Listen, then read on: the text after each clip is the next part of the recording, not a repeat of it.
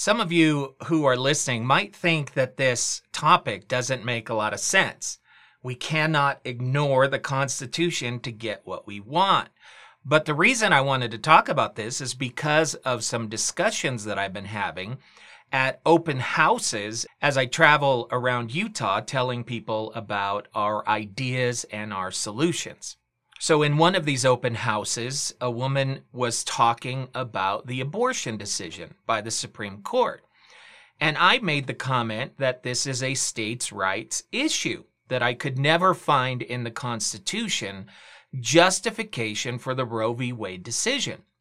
And she said to me, but having each state decide doesn't work. It makes it messy. One state's going to promote it, another state's going to ban it.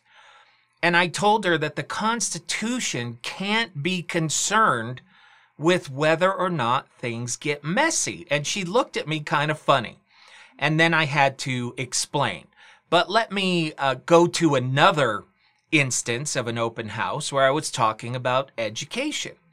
And I made a similar claim here that I felt that education was a states' rights issue and that the federal government had no business being involved in the education of each state. And that the federal government knows this, so they don't pass laws that force schools to do what they want them to do. Instead, they use a form of what I consider to be extortion, and they say, hey, if you want these tax dollars, then you will do exactly what we tell you to do. And I personally believe that that violates the spirit of the Constitution. And so here again, another person said, Well, I think that the federal government should be involved in education. And she felt like the federal government should be doing that right now.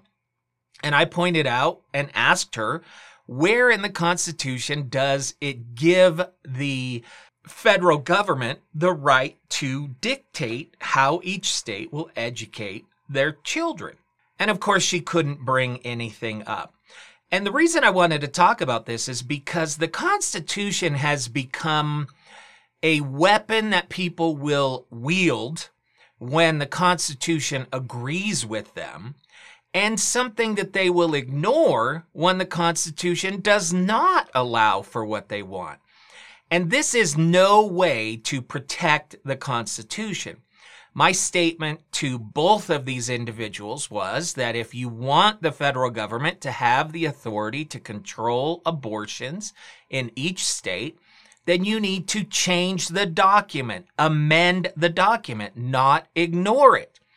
And this person didn't like that answer. And I made the same statement to the individual who wanted the federal government involved in education. I said, that's fine. Amend the document. And neither of them liked this solution. They felt like if something doesn't make sense, then I guess you just ignore the document. And so I posed a question to them.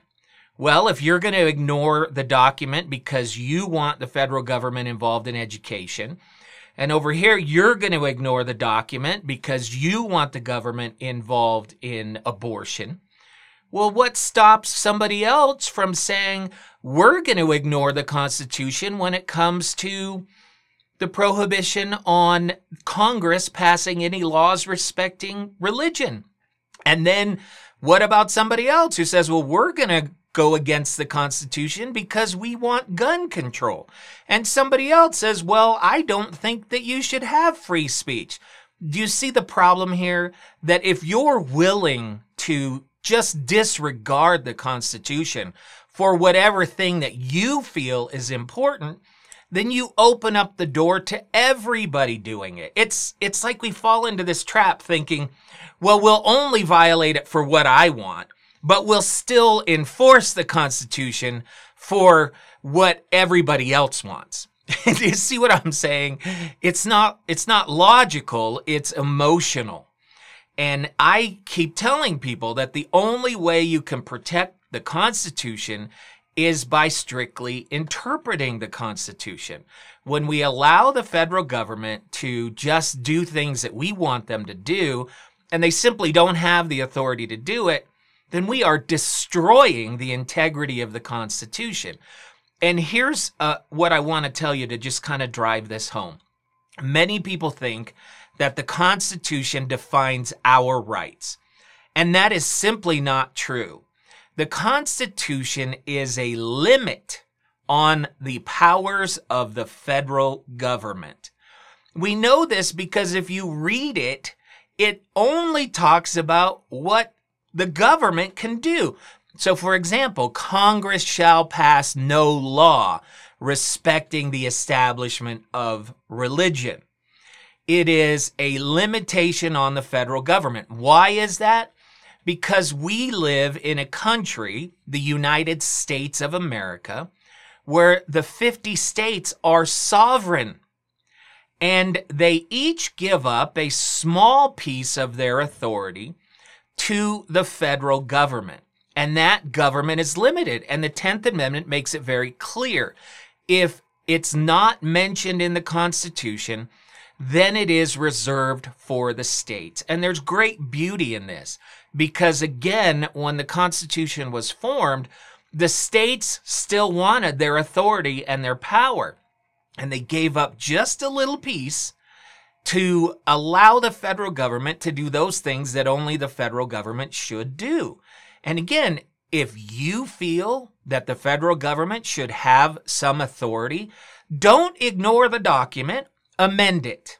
Fight for change and change the document. Don't just ignore it for your pet project. If you do that, then you can't stop somebody else from ignoring it. Again, strict interpretation of the Constitution, in my mind, is the only way to protect the Constitution. Otherwise, it will continue to be diluted. And as I said, we cannot ignore the Constitution to get what we want. Ignoring the Constitution will make the document carry less weight and it will cause our other precious rights to be diminished.